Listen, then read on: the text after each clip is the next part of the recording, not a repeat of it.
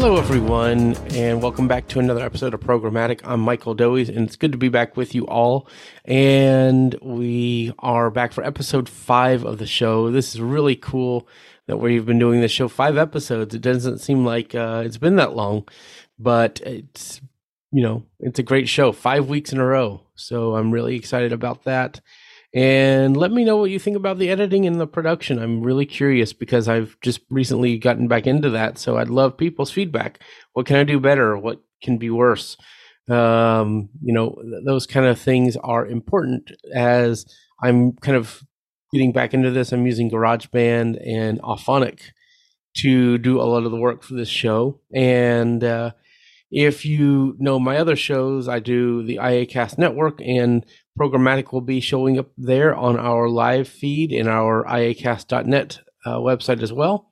So again, this show is uh, meant to be for everybody to to listen to and get um, information from. So whether you're uh, in the mainstream where you don't use assistive technology, or you do, like myself or others, uh, this show is for you. So it's for everybody to learn to code, and I'm really excited about it. Again, we have our website at programmaticpod.com, and I'm really excited about that. And we have our hashtag on Twitter and Mastodon, so feel free to use those to talk about programming and to mention the show. I check that often. All right, so we had our challenge last week, and if you remember, the challenge was to scrape a website, basically pull the content from the website or RSS feed or API, and to give an example of how to do that.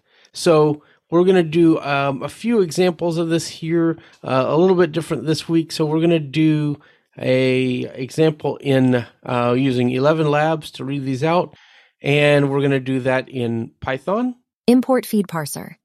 Def parsi underscore Ross underscore feed left parenthesis Earl right parenthesis colon. Indent level 1. Feed equals feed parser dot parsi left parenthesis Earl right parenthesis.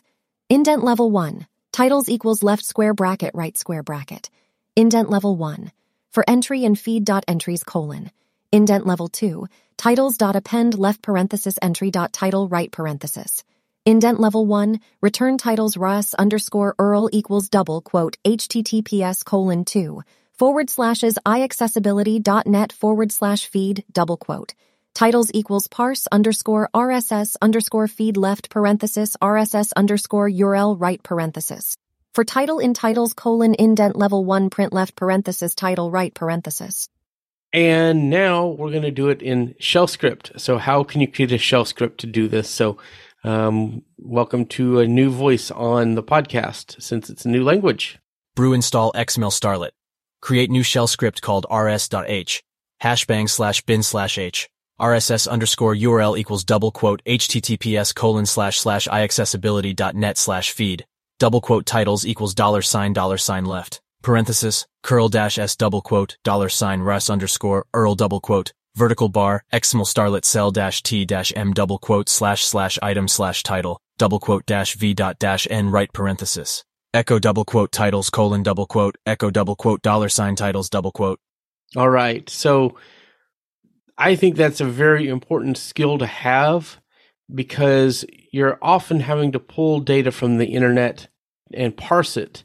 And uh, the next lesson or next challenge will expand more on this and we'll go from there. So, with all of that behind us for this week, let's talk about our, our topics that we have. And I think it's really important uh, to talk about this because we all see these new frameworks come out. You know, we see Swift UI, we see Jetpack Compose, and all these other ways of building apps and, and services, React, Svelte, Svelte Kit, all of these frameworks and things like that that are coming out for these different ways of programming and building UI and building databases with, you know, uh, no SQL solutions, document based databases, and all these things that sound amazing. It's like, oh, I want to try that. I want to use it. I want to figure it out and program all my new things with that. But the question is, should you? And that's what today's episode is about. Should you change to those new programming paradigms and these new frameworks and new ways of doing things? And I always was on the under the impression like, you know, Swift UI came out. It's like, all right, let's change all my apps over to that. But is that the best idea? Well, I don't know that it is. And the reason is is that you already have, you know, Objective C and and Swift have been around for a little while now, and they use UIKit, and you know we've got um, on on the Android side we've got what worked for a long time. You know, my apps are still in the Google Play Store using some of the original ways of building Android apps, and they're still there and they're working great. Uh, that may not be the case on iOS, but the Android versions are still working great. So why change them if they're not broken? I mean, whenever I go to update them, they're going to need a lot of updates and probably will have to be changed quite a bit because they have not been changed in quite some time. However, they're still working.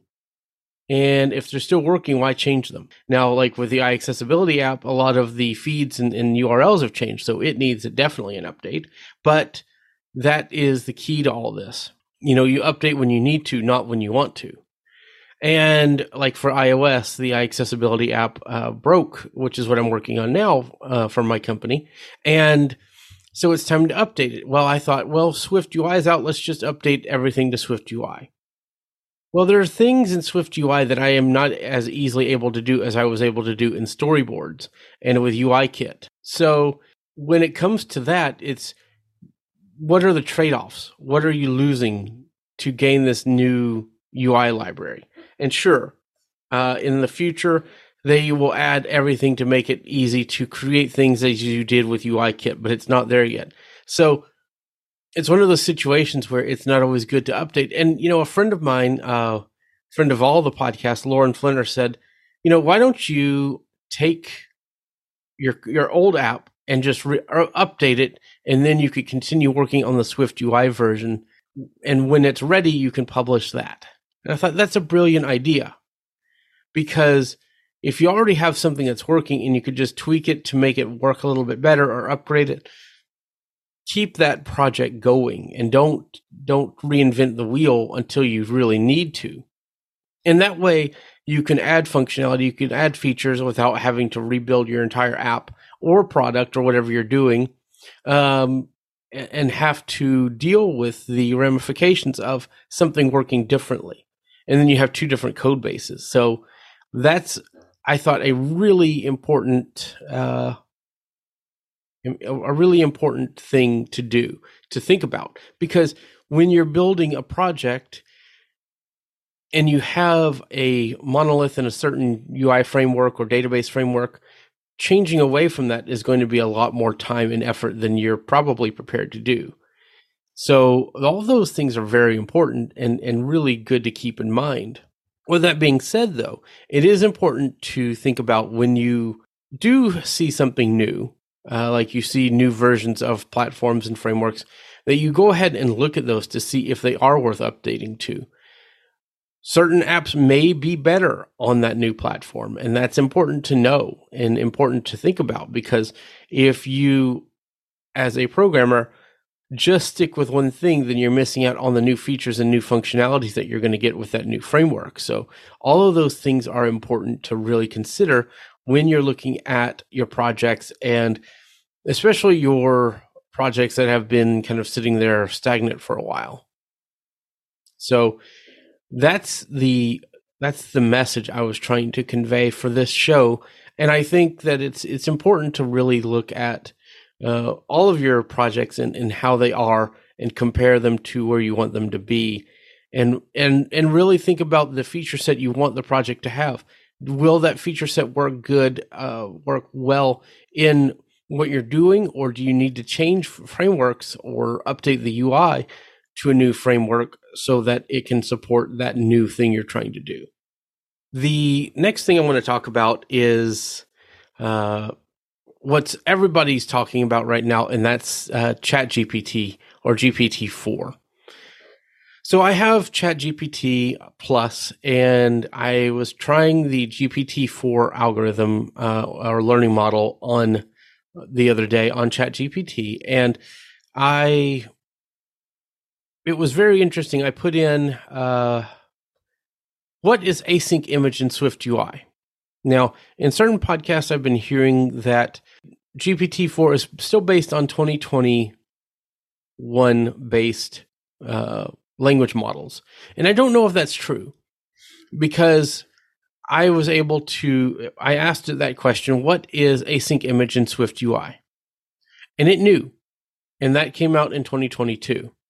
It's interesting that if it is 2021, it knew what async image was and gave me an example of how to use it. So I think that at least at some point, the models have been updated or it can extrapolate based on uh, the context. So uh, I, I think it's really worth trying GPT-4 for your programming. I've heard that it can take up to 20 to 26,000 characters. So I would be interested in seeing how well it can convert one source file to another. So I'm going to have to try that. And, you know, one of the things that I just thought about um, over the week was what if I took a UI kit view controller and said to convert that to a Swift UI view? And we're going to try that. And, and, and I think that that needs to be um, our challenge for the week is use ChatGPT and put it put some code in it and have it convert that code to another language. Um, you know, we may do that for next week because I I do have something special. Unless you guys want two challenges, let's let's go ahead and do two challenges because I think that'll be fun. Uh, let's step it up a bit. And so for one challenge, take some code or any of your challenges before and put it into ChatGPT and tell it to convert it to another language. That's what I've been doing to get the ca- the solutions for the code. Everything that you've been seeing on our challenges has been using ChatGPT. So try that yourself. Try putting it in and then seeing what you get back as a result. And we'll do that with the other part of this code, and that is the um, going to be our challenge for this time. But I, before we get to that, I I am very impressed with what we've been able to do with AI, especially with uh, reading images and and telling what's in that image. So it's really exciting. Uh, if you are not in the blindness industry or a or in the accessibility industry and you don't know about Be My Eyes, it's the first one to take in images and convert those images into. Uh, it, can look at those images and make determinations on what's in those images and it works really well. Uh, the first app to use this is Be My Eyes, and so you can check that out.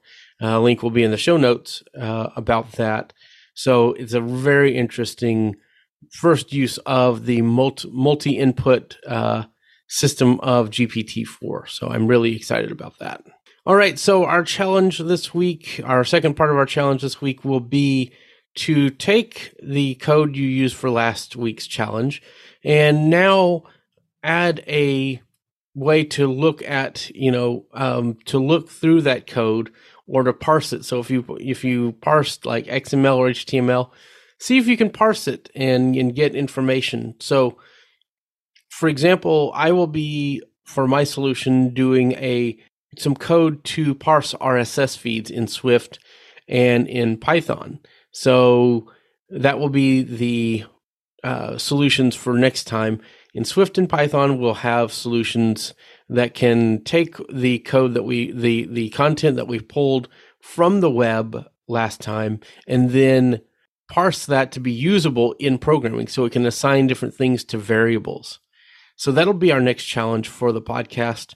And I know this is probably a shorter episode today, but uh, I think that that is very, the messages that we talked about are very important uh, for new programmers and even you know, programmers that have been doing this a while, like myself. So uh, I hope you guys find that interesting, and uh, I would love to know your thoughts on everything discussed. So use our hashtags uh, on Twitter and Mastodon, uh, hashtag programmatic pod, and uh, you can email me at mikedoise at icloud.com.